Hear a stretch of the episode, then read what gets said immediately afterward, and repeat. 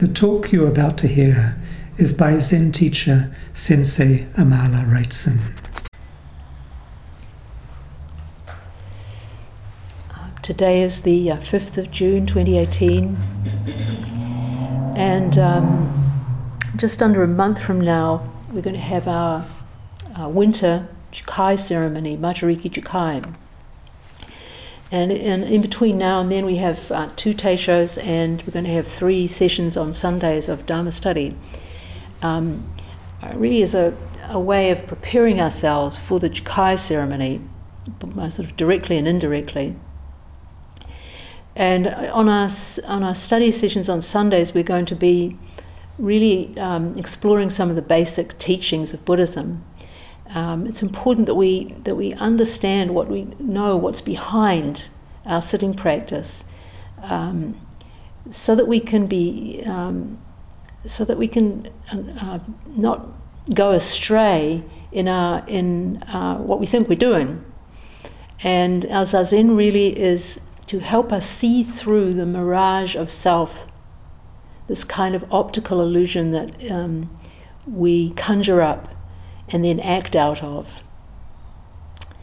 And um, the teachings that we're going to look at um, are presented, interestingly enough, as, as numbered lists. And if you look into a lot of the, of the Dharma, it, it's full of these numbered lists. Uh, the Buddha liked lists, apparently. But what they were for, and what they're very helpful in, is memory, memorizing. Um, you don't have to memorize them, but it's much easier to remember these teachings um, uh, because they're they're grouped together in meaningful ways. Then and um, we can remember that there are three of this or four of this, and then they can easier bring them to mind. And and that's why we call this course Buddhism by numbers. But um, it's pointing to the fact that this stuff is not just theory. It's, it's practical wisdom. It's ways uh, we can inform what we do in our daily lives. Um, and, what, and it can also inform our practice as well, our sitting. And here we can understand inform in two different ways. It's both um, these teachings give shape to what we do and they and clarify they, uh, what we do, we, this understanding behind what we're doing in our sitting. This uh, may sound uh, like it's at odds with the, the classical Zen um, kind of the party line on, on these things. You know, there's this famous saying attributed to Bodhidharma um, that Zen is a, is a teaching outside the scriptures, not dependent on words and letters. But I think that this teaching was aimed at people who were very attached to the sutras and to the words and the letters and needed to give them up. Not so much to us who have not come up, grown up in a Buddhist culture and actually have to learn about the, the sutras and the teachings. Um, as a form of, of guidance. We're not we're not kind of we're not really attached to them, so we don't really need to need to let them go so much. So um, it's it, it's important to have some understanding of what's behind what we do, so that we're going in the right direction. But in parallel with these these Sundays uh, Dharma study sessions that we're going to have, we have these two teishos, one tonight and one two nights, two weeks from now. And what I thought we'd do in these ones is look into um, the 10 cardinal precepts, five this week and, and, and five in two weeks' time. So another numbered list, but again helpful for um, remembering them. And so, hopefully, at the end of this month, if you um, have been through these these different um, sessions, then um, you'll understand what what Jukai is, where it's coming from, and and how it connects, how the precepts connect to um, our the basic Buddhist teachings and to our Zen training. So some of you um, have never been to Jukai before, so it um, might be helpful just to say a little bit about what it is. Um, this, the central part is taking vows. and it's the nearest thing we have in Buddhism to a kind of initiation as a Buddhist. And um, there are 16 different vows that we take. We take refuge in Buddha, Dharma, and Sangha. Um, that's the, f- the first three. And then we make three general resolutions. We, we evolve, we, you say, I resolve to, to um, refrain from evil, I resolve to do good, and I resolve to liberate all living beings. Um, and then finally, there are the 10 cardinal precepts, and they're really just a more detailed elaboration on, on those three general resolutions that we've made. And that you could describe them, I suppose, as a kind of um, guidelines for skillful life. And so they're, they're really the core, and that's what we're going to start to look at today. Um, in the ceremony itself, um, when we take these vows together, there are some other things that are kind of wrapped around this core of the precepts. And um, the, the, evening starts, we always have it in, a, as an evening ceremony so that it happens in the dark. Um, the evening starts with just the zendo being open for sitting.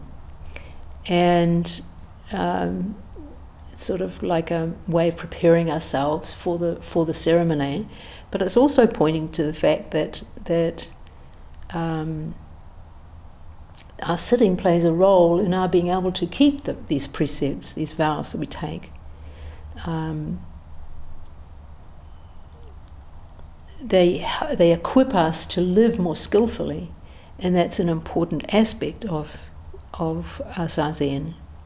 We we become more um, um, uh, vigilant, more, more. We notice more what's going on, we have there's more space around our our impulses so that we can choose how we respond to them more often than not.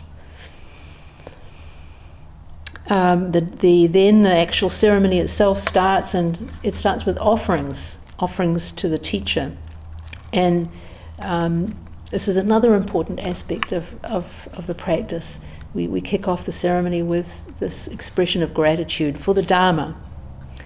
And the way we express that is through, is through um, support for uh, the teacher who's um, presenting the Dharma or sharing the Dharma with people and, and um, leading us in the precept ceremony. And then after that, again, before we do our actual Jukai ceremony, taking the vows, we have this general repentance gatha. And it goes like this All evil actions committed by me since time immemorial, stemming from greed, anger, and delusion, arising from body, speech, and mind, I now repent having committed. And we, and we actually repeat this, this um, verse um, nine times. And uh, uh, in Zen, in Buddhism, often um, anything if it's an import, if it's something important, we do it three times. So we um, we we bow three times at the end of you know do three full bows at the end of a, uh, an evening sitting. We'll be doing that later. We do the four vows through three times, and then if something is very important, we do it nine times, three times three, and um, you could understand this repentance as being um, clearing the slate. Um, we may have in mind specific things that we're regretful of, um, and actually in, in New Year's Jukai we're able to speak those publicly in, in front of everybody. But for this one, it's just done in a general sense. But it's an expression of our desire to kind of take, to put our best foot forward, to, to renew our commitment to um, harmlessness, which is what the precepts are about. And um, the line in this in this gatha, this verse, is important. Time immemorial, since time immemorial. So it's a very big uh, kind of clearing of the slate. We're not just talking about what we can remember, but also um, all the times we've been foolish in different ways, or greedy, or or hateful, um, all the ones we don't remember as well. So it's a deep kind of uh, repentance. You could say it's a kind of almost we, we, we repent for our mothers and fathers and, and grandparents and great great grandparents and so forth. That's um, recognizing our the the the the pain producing um, thoughts and, and words and actions that have gone on through generations. And of course, we can also understand it in terms of um, previous lives, if that's something that we um, incorporate in our understanding. Um, after we do this repentance, then we have we do the 16 precepts. We're going to get into the 10 in a minute, and then we end where where when once everybody's done them all, we do them. We repeat them all three times, all these different vows. We end with the um, my saying, "You're all now members of the Buddha's family." And sometimes in the sutras, when the Buddha is talking to his uh, assembly, he will say, um, for instance, in the Diamond Sutra, he says this he will address people as sons and daughters of good family. And uh, noble family, sometimes it's translated. And this has nothing to do with having noble blood or, or high status or wealth or anything like that. It's um, nobility that's based on noble um, actions, noble thoughts um, we call the most fundamental teachings of, of Buddhism the, the, the um, Four Noble Truths. And it might be more accurate to say four ennobling truths, that when we understand these things, then we are ennobled by them. Our suffering is no longer meaningless, for example. But when I say this at the end of the ceremony, I'm, I'm referring to the fact that we have re entered the Buddha's family in, through our commitment to these different um, uh, actions. Um, with the and behind that is the understanding that um, when we don't act like a Buddha, um, and we all inevitably do break the precepts because they're very, very they set the bar very high. Um, that we're, we're we're not a Buddhist anymore, and so we're we're saying, right, I'm, I'm going to do my best to be Buddhist. Not a good Buddhist or a bad Buddhist, but just a Buddhist. Um, uh, so, so uh, yes, if we're not if we're not acting like a Buddha, then we can't really say that we're Buddhist. And that's the end of the, the, the ceremonial part. And then after that, we, we go out and share a meal together. And um, that's an important part of the whole thing, too, because precepts are about how we relate to each other, and they're really about um, creating a community, creating a harmonious uh, community. So um, we express that aspiration through enjoying a meal together.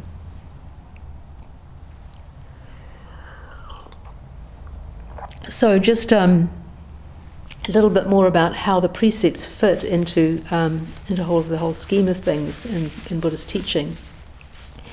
And um, the whole of the teaching is is um, usually it's divided up into three kind of parts. Um, there's the wisdom part, the concentration or med- meditation part, or mental balance, it's sometimes referred to, and then there's the skillful conduct. So these, these three are prajna, samadhi, and shila. And shila is the, the skillful conduct part, is seen as like the foundation. If you don't build your foundation well, um, then nothing else really will work in your house. And so the, at the base uh, uh, is the, is, uh, the precepts, the, the, um, the ethical guidelines.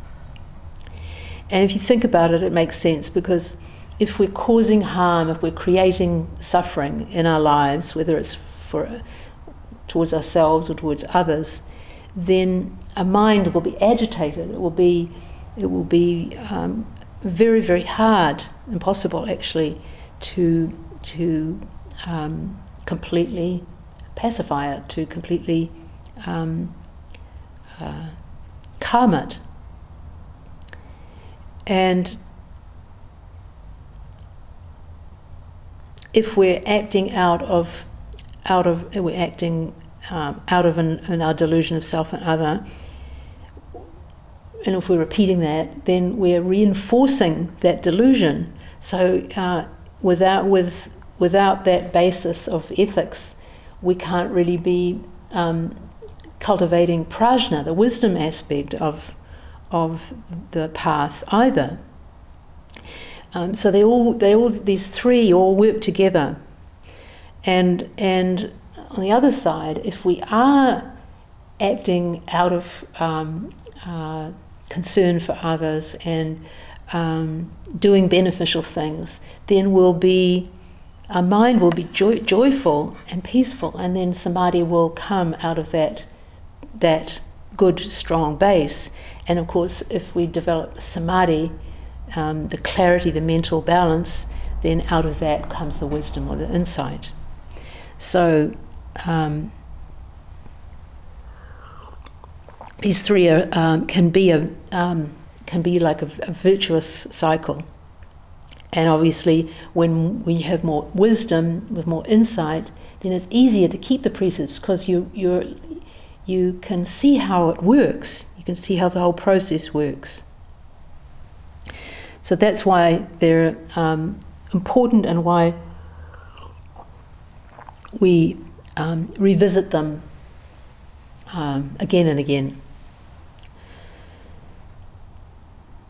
So, to just, we're going to look tonight at the first five of the ten precepts, but just to clear up something before we get into them in detail.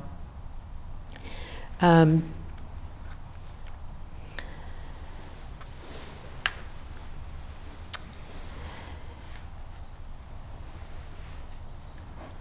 because there are ten, we might think they're like the Ten Commandments, and they're not. Um, the commandments implicit in that is that there's a supreme being telling us that we have to act in a certain way. And um, there is no supreme being um, uh, handing these, these precepts down to us. Um, rather, rather than being so much prescriptive, they're, they're descriptive of awakened behavior. So um, they, they describe how we would act if we really saw things clearly. Um, another thing that might might mislead us into thinking they're like the commandments is that they all uh, originally um, started with not, um, and um, our teacher's teacher, my teacher's teacher, Roshi Kapleau, felt that they needed a positive side. So the versions that we have, and start with the negative, and then they have a positive sort of interpretation of that.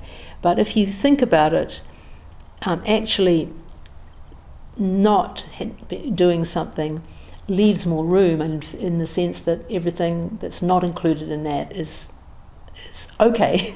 so that's much more than if you try and um, say what you do do, and then you have to co- maybe cover a lot more ground. Um, but I would also just add a proviso there that um, precepts, ethical guidelines need to be to be regularly reviewed because um, things change in society, and so it's important to um, to kind of update them, and we'll be doing a little bit of that tonight. Now, here's an example. Um, when we were in Thailand back in um, I was trying to think when it was. It was in the, the um, end of the 80s, or 1990 maybe. Um, we noticed that there were a lot of monks smoking. And um, we asked about it, and, and, because it seemed kind of odd. Um, they're supposed to be somewhat aesthetic, ascetic, and we discovered it's not in the Vinaya no smoking. There, was, there wasn't any smoking then, and so there wasn't a rule about it. And that's an example of where you might want to add something. Uh, but there are also examples of where just mores change and and um, need to have um, because of those societal changes need to have a look at how you how you interpret the precept and we'll do a little bit of that.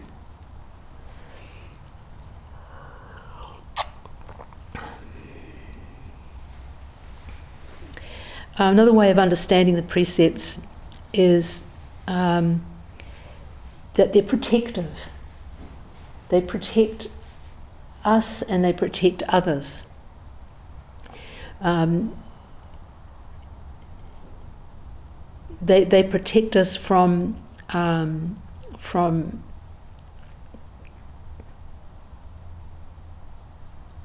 things that can be very um, damaging to our, our practice. Because if we if we do things which reinforce the sense of separation, then that's going to be very unhelpful. So if we if we imagine ourselves as being, and this this goes for all of us, include myself in this, as um, as being like a little fairly delicate seedling in the Dharma. I mean, we're we're we're pretty much all beginners, and if you plant a little seedling, it can be pretty tender at the start, and so it needs some protection. It needs something around it to stop um, different animals coming and eating it.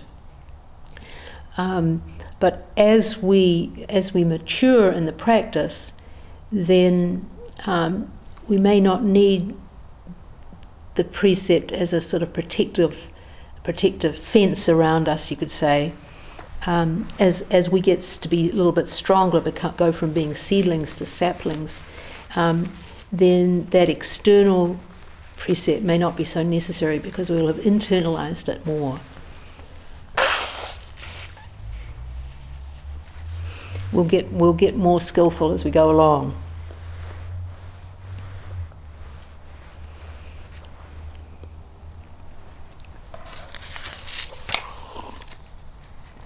Okay, so now just to turn, I forgot to put the clock on, so I'm.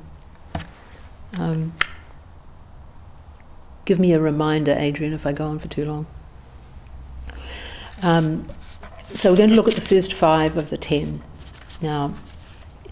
And these first five are um, shared by pretty much all schools of Buddhism, right across uh, from um, classical Buddhism, Theravada Buddhism, right through uh, Mahayana, Vajrayana. Um, and they go back, they're, they're, ancient, they really go back really to the time of the Buddha. And those of you coming to the study groups will be looking into how you, we can see the sort of the, the, um, the precepts in, in the Eightfold Path, which is the Buddha's original teaching, how they came out, out of that really. Um, but we'll start off, I'll just um, go through them all five and then we'll look at each one briefly. Uh, I resolve not to kill, but to cherish all life. I resolve not to take what is not given, but to respect the property of others. I resolve not to engage in harmful sexual relations, but to be loving and responsible. I resolve not to lie, but to speak the truth. I resolve not to cause others to take intoxicants, nor to do so myself, but to keep the mind clear. So there's different ways of looking at these precepts. And um, we're trying to cover a lot of ground in this talk, but we're going to look at each of them in three different ways. Uh, the first one is just the literal interpretation, look what they what they seem to be saying at face value, and as I say, this this um, needs to be reinterpreted regularly. Uh, then, um, so there's the there's the literal ter- interpretation, but that's important. We want to um, take the message that they're giving us on that literal level. But then is what's known as the Mahayana view, which is um, looking more, not so much the letter of the law, but more the spirit of the precept. And, what, and, and sometimes appearances can be deceiving. We may be either breaking the precept when we think we're not, or um, uh, also the breaking of the precept may be actually, if you look deep, more deeply into it, keeping the precept, upholding the precept. So we'll come up with some examples to show that with these five. And then the final um, view of these precepts is we call it the non-dual approach, or seeing seeing it from the enlightened perspective. And these are probably the ones that are the most illuminating for us, but they're also um, it's also dangerous just just to to reason from that point if you haven't already had that experience of really understanding them from a non-dual point of view through some insight. If we do look at their, the, them from the literal, literal perspective, then um, they're sort of common sense forms of abstinence, you could say, that are similar to those found in other many other religions and um, other cultures, and um, they're pretty common sense kinds of things. Uh, so we, if we take up the first one, not to kill but to cherish your life, um, and this includes anything that, that lives, not just um, human beings. It, it includes um, all kinds of animals, um, insects, rodents, um, you name it. But we know that we all kill microorganisms when we probably when we drink, drink a glass of water. So um, it is a matter of um, um, being aware of that, we're not trying to um, live the, so in such an extreme fashion that we try to avoid all of that because essentially it's unavoidable. To eat is to be tied up in killing, even if we're uh, vegetarian or vegan, because um, organisms, different things get killed when we when we till the soil. Um, but the idea is to um, live as harmlessly as is practical, and especially to live with an attitude of um, avoiding harm. So, if say we um, uh, come across a cockroach, that we don't smash it, but we, we, we catch it, pick it up, and throw it outside, um, or put it outside. Um, and when we when we take care, it's it's it's surprising what we can do to avoid killing. There are exceptions. Um, some time ago, we we had a rat in the centre, and um, we tried different things to protect food and, and everything, but it was pretty persistent. In the end, we, we trapped it. Um, we killed it. And um, we, we, we talked about trapping it, whether that was the better option. But then, we, where do you put it where it's not going to cause harm elsewhere? Because rats eat, eat birds' eggs. And so we we eventually decided that this was the, the, the, the most compassionate option was to, to kill it using a humane trap and, and be done with it, and not try and trap it and move it on to somewhere else where it might in turn get killed or be killing uh, birds' eggs and so forth. Um, but in other cases, you may find a way to coexist with rodents. We have ro- we have mice growing family of mice in our house right now. And um, we've found a way now to coexist with them. They don't. We're not letting them allowed getting them up on the, the kitchen bench, which is not not hygienic, but uh, putting little bits of food outside for them to pull them outside for that, and it's we are managing to coexist with them. And I came across, and if people are interested, there's quite an interesting piece on Tricycle's website on um, uh, living with different, um, uh, what we might call pests and uh, in a way that is uh, as, as non-harming as possible. Um, there are various criteria that are traditionally used for how serious your your um, breaking of this precept, uh, precept is. It's considered to be worse to kill a large animal, say, than a small one. And interestingly, because more effort is involved, you have to you have to try harder to kill a bigger animal than you do a, a smaller one, and put your mind to it more more fully. It's also seen as being worse to kill someone who's more virtuous. Um, and an, another um, factor is the intensity of your wish to kill. And this is with all the precepts. This is seen as the as the, the thing that creates the karma is is the will to um, break the precept, whatever it is. And so, in determining how serious an, um, an infraction would would be, is there considered to be five factors that that one looks at to to understand what has happened. There has to be a living being, obviously, and there has to be a perception that um, of a living being.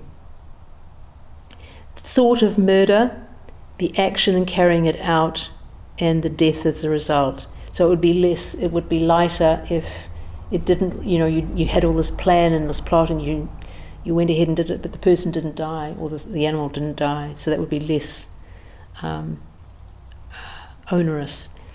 Another one, part of this action of carrying it out is do you linger over it? Is it something sharp and short, or is it it's something you've you you there's there's elements of, of, of torture, torment that is seen as being much more serious. Do you relish what you're doing, or are you or you um, disgusted by what you do? All of these things weigh on what how what the sh- the effect of the act is on your own mind. Um, somewhere, I'm, I'm, not sure where I saw this, it was in a magazine. Um, it was an example of somewhere where they were trying to eradicate the possums, and they had a, um, a competition for school children in how many um, possums they could um, trap, I guess. And then they were, they were um, displaying the, the, the, the, corpses, and the children were getting prizes for the ones who had, had um, killed the, the most possums. And it was really quite distasteful to see it because um, we could argue from the Mahayana point of view that getting rid of possums in New Zealand is the best, you know, is the greatest uh, good for the greatest number, so to speak, in protecting our our native forests.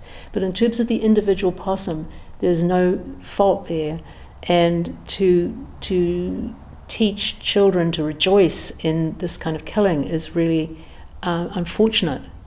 Um, so, um, relishing, if even if you have to do it, not relishing it, but um, doing it with regret, is is is healthier. Now, just to, as I said, these these we have these different ways of interpreting I just want to look at the third way now. Um, and this comes from these verses that we're going to look at with each one, um, come from uh, a text that we work on in, in, our, in our koan curriculum called the Juju Kinkai. And there are, there are two verses for, for each one which capture the the non dual way of looking at these precepts. And one is called um, Bodhidharma's um, One Mind precept, and the other is, is Dogen's teachers teaching on the precepts. First of all, Bodhidharma's One Mind precept. This is for not to kill. Self nature is inconceivably wondrous in the everlasting Dharma, not giving rise to the notion of extinction is called the precept of refraining from taking life. Not giving rise to the notion of extinction is called the precept of refraining from taking life.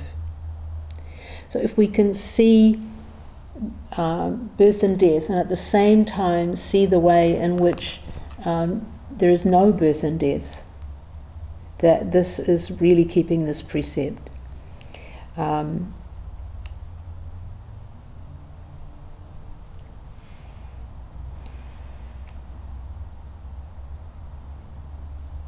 when when we've completely dropped body and mind, um, then what is there to be born and what is there that dies? And Master Dogen's master's teaching, in refraining from killing, you allow the Buddha seed to grow and thereby inherit Buddha's wisdom. Do not destroy life.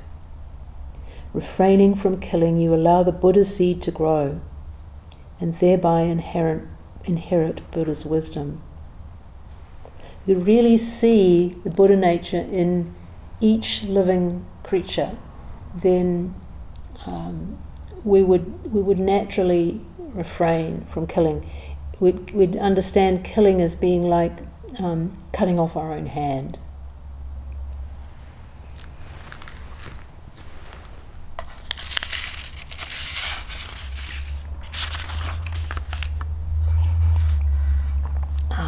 Second one, I resolve not to take what is not given, but to respect the property of others. Of course, this one's about, it's pretty straightforward, it's about, about theft, robbery. But interestingly, in the commentary by Buddhaghosa, who um, was about um, 500 AD um, commentator, he included um, dishonest business practices in theft. Um, so uh, things like you could say tax avoiding avoidance or insider trading or um, not paying a living wage and making a huge profit. This could all be classed under theft.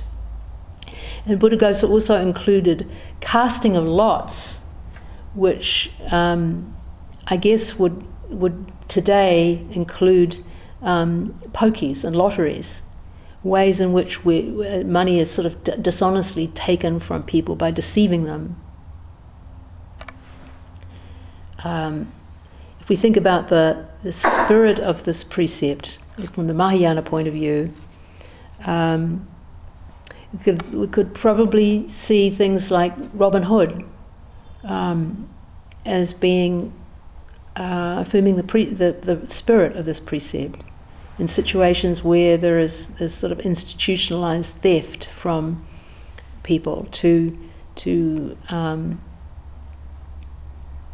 take some of that back could be uh, an example of the, the keeping keeping the spirit of the precept. Certainly, um, uh, pointing to injustice and it'll be an important part of this. And some people may be f- familiar with Thich Nhat Hanh's versions of these precepts, which bring out the social side very, very um, prominently. If we look at the if we look at the uh, Bodhidharma's one mind precept, he says self nature is inconceivably wondrous each one of them begins this, with this, this statement Self nature is inconceivably wondrous. In the Dharma, in which nothing can be obtained, not giving rise to a thought of obtaining is called the precept of refraining from taking what is not given. Not giving rise to a thought of obtaining, realizing that we have it all, that we don't need to acquire anything from anywhere. You can see that these, these really um, hold us to a very, very exalted um, standard. And then um, Dogen's teacher's teaching on the precepts. When the mind and objects are not discriminated, the gate of liberation opens. Again, pointing to this non dual mind the mind that doesn't divide things into uh, self and other, subject and object. when we experience mind and objects as being one.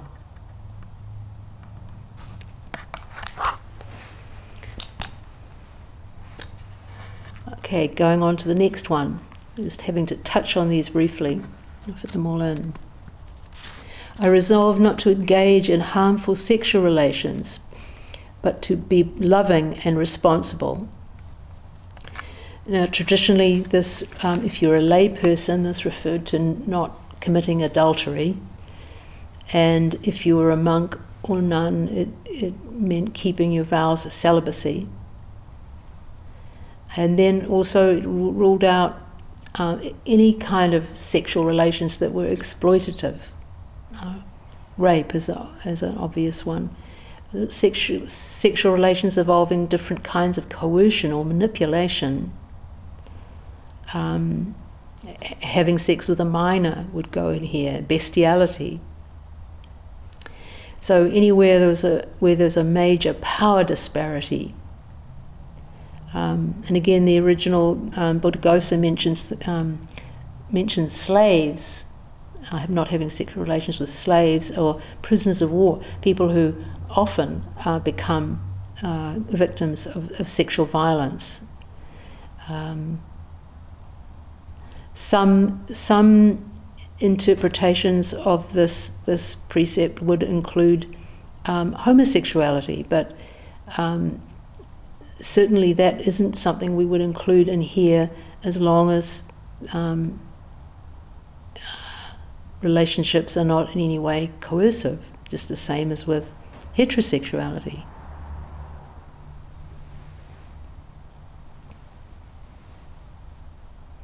I didn't have much success coming up with a an example of a Mahayana um, uh, interpretation of this one um, from the point of view of um, appearing to um, break this precept and not breaking it.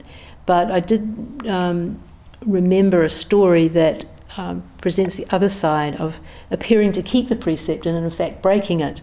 And this, um, this is a story that's told about an old woman who was a patron of a monk who was living in a hut on her on her property and she was allowing him to live in this hut and she was taking him food regularly and she decided after many years that she wanted to test his understanding. Some of you will have heard of this story. And so she sends her her young niece to deliver the food one day and instructs her what to do. And she so she goes and takes him his food and then lies down with her head in his lap and said, How does and says, smiles at him and says, How does this feel? And he um, stiffens um, in his whole manner and says, um, It's like a, a, withered tree on a cold rock. And uh, when she goes back, when the, the niece goes back and tells the old, old woman this, she scoffs, says, I've been, what, I've been feeding this guy for 20 years and this is what he does. And then she, she goes up, kicks him out of his hut, and burns the hut down. Um, and we actually work on this in, among our preliminary pre- um, uh, koans. And the question is, why, why did she respond that way? Why did she think this was not uh, a, a, a, a, response, a, uh, a developed response to what happened? And so the question that one looks at in the koan is, what would have been a more appropriate response that would have um, upheld this, the precept of not misusing sexuality. It appears to be he's keeping his vow, but what's, what's off with his response?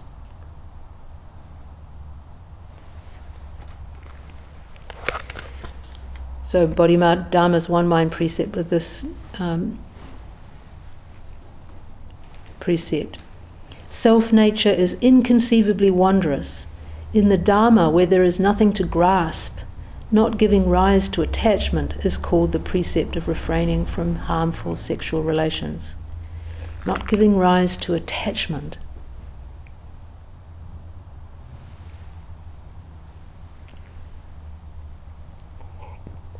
Yasutani Roshi comments on this everything is this Dharma where there is nothing to grasp.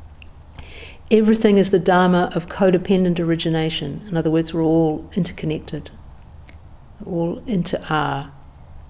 It is like the reflection of the moon on water. Is there a way to hold on to things? Ordinary individuals dream of holding on and it becomes a nightmare.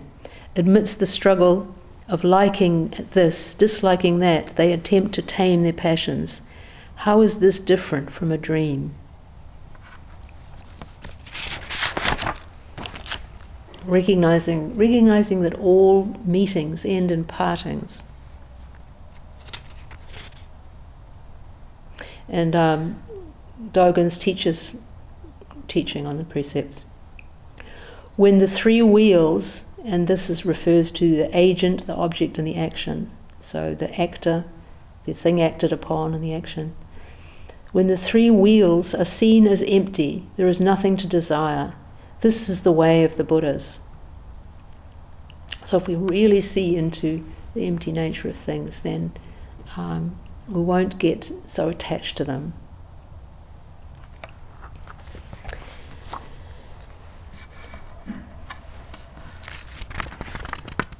Um, fourth one, not to lie, but to speak the truth.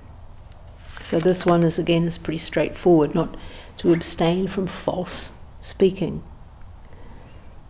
Um, so behind this is the idea of the will to deceive somebody in, in by one's words or deeds, um, uh, deliberately falsifying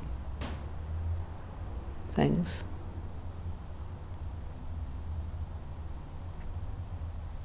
If we look at this one from the from the uh, Mahayana point of view, then um,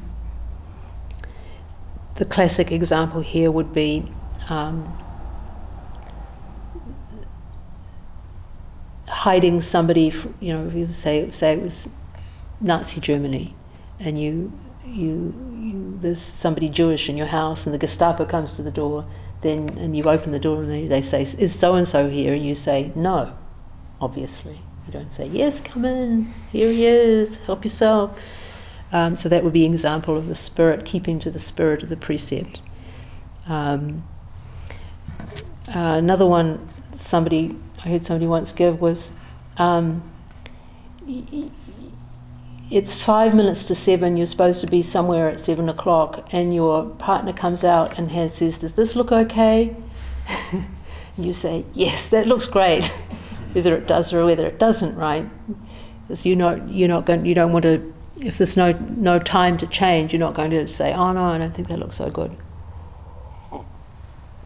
So the white lie there, not, not, um, not a birth, um, a life or death matter, but um, times when we when we um, we don't give the brutal truth always.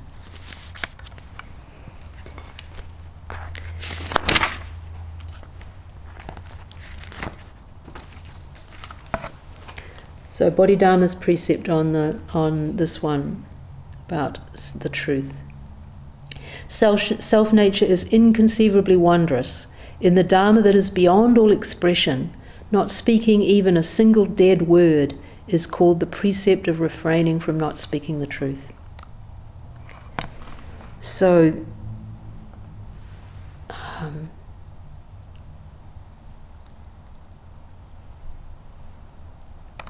honoring the truth, really, to, to honor what can't be said as well.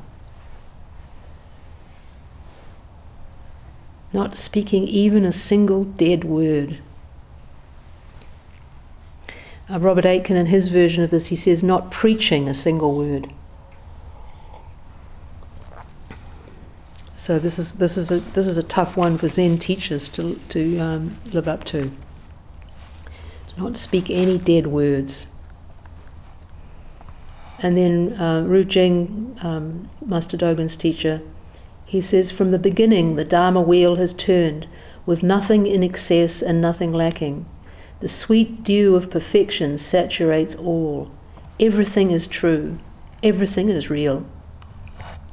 So even when we tell a lie, there's a truth in that.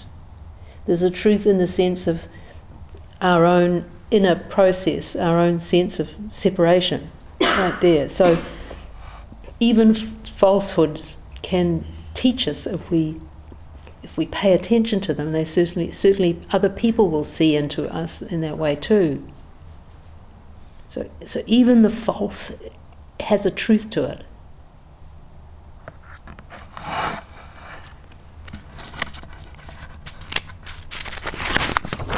Last one. Not to cause others to take intoxicants, nor to do so myself, but to keep the mind pure. Now this one is a, it's a bit ungainly in its phrasing, not to take, cause others to take intoxicants, nor to do so myself, but to keep the mind pure. And the original is much shorter. Shorter, it just says, "Don't sell alcohol," basically. But it's interesting because traditionally, it's more seen as being a more serious infraction to sell alcohol, to deal in it, to, to make money from selling it, than it is to consume it oneself. And the, the reason is that this is exploitative. You, you're gaining from somebody else's harm, basically. And originally it did refer to, to alcohol, but we, we widen it to, cons, cons, to include um, other kinds of drugs that are um, damaging, that, that, that, that impair our clarity. Because the point here is the last part to keep the mind pure, to keep, to keep our awareness.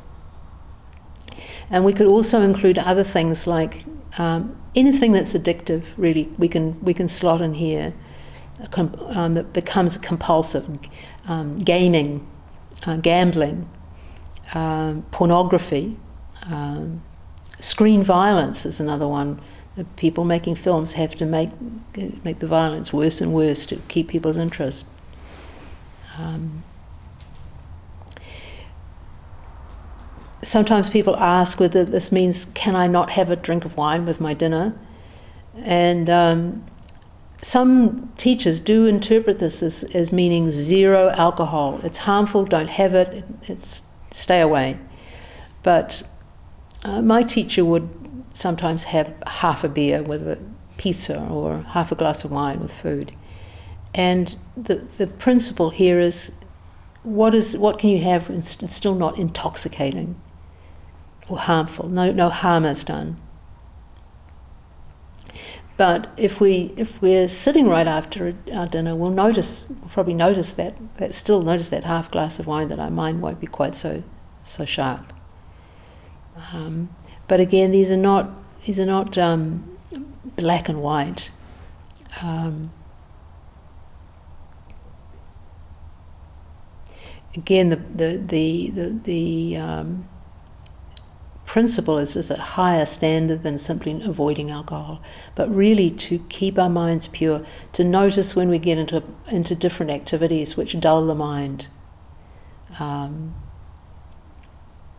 mindless watching of stuff on the internet might be an example, or, or even certain kinds of reading that we do.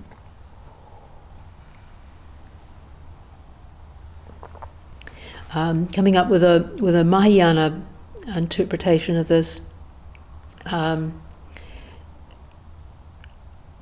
this is just a, a minor example, but um, you're with a friend who's got a bottle of wine and you share it with him so that he doesn't drink the whole bottle himself.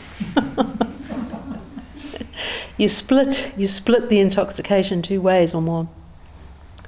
And then finally, um, since I, since the time is is nearly up, the Bodhidharma's one mind precept here. Self nature is inconceivably wondrous. In the intrinsically pure Dharma, not allowing the mind to become dark through ignorance is called the precept of refraining from taking intoxicants. Not allowing the mind to become dark through ignorance. And Yasutani Roshi comments everything is Buddha nature. Even the true nature of ignorance is just Buddha nature. The root of ignorance is our misconception of the self. we see through eyes blinded by selfishness. With the realization of no self, everything is seen as original Buddha nature. Ordinary individuals handle Buddha nature and experience great peace and happiness. But these are the dead words of interpretation. Demonstrate the living thing. And that's our job. That's what we're here to do to demonstrate the living thing, the truth of everything being nothing but Buddha nature, living out of that truth. We'll stop here and recite the four vows.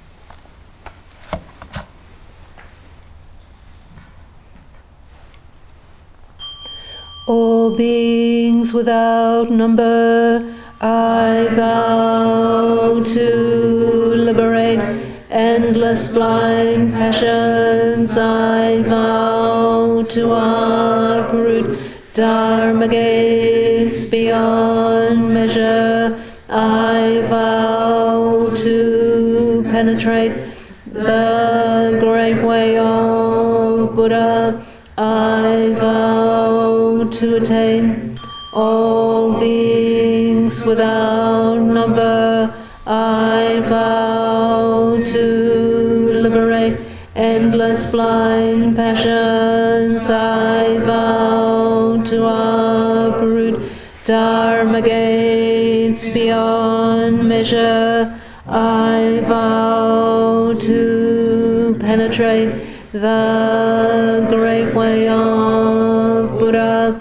I vow to attain all beings without number. I vow to liberate endless blind passions. I vow to uproot Dharma gates beyond measure. I vow to penetrate the great way of Buddha. I vow to attain.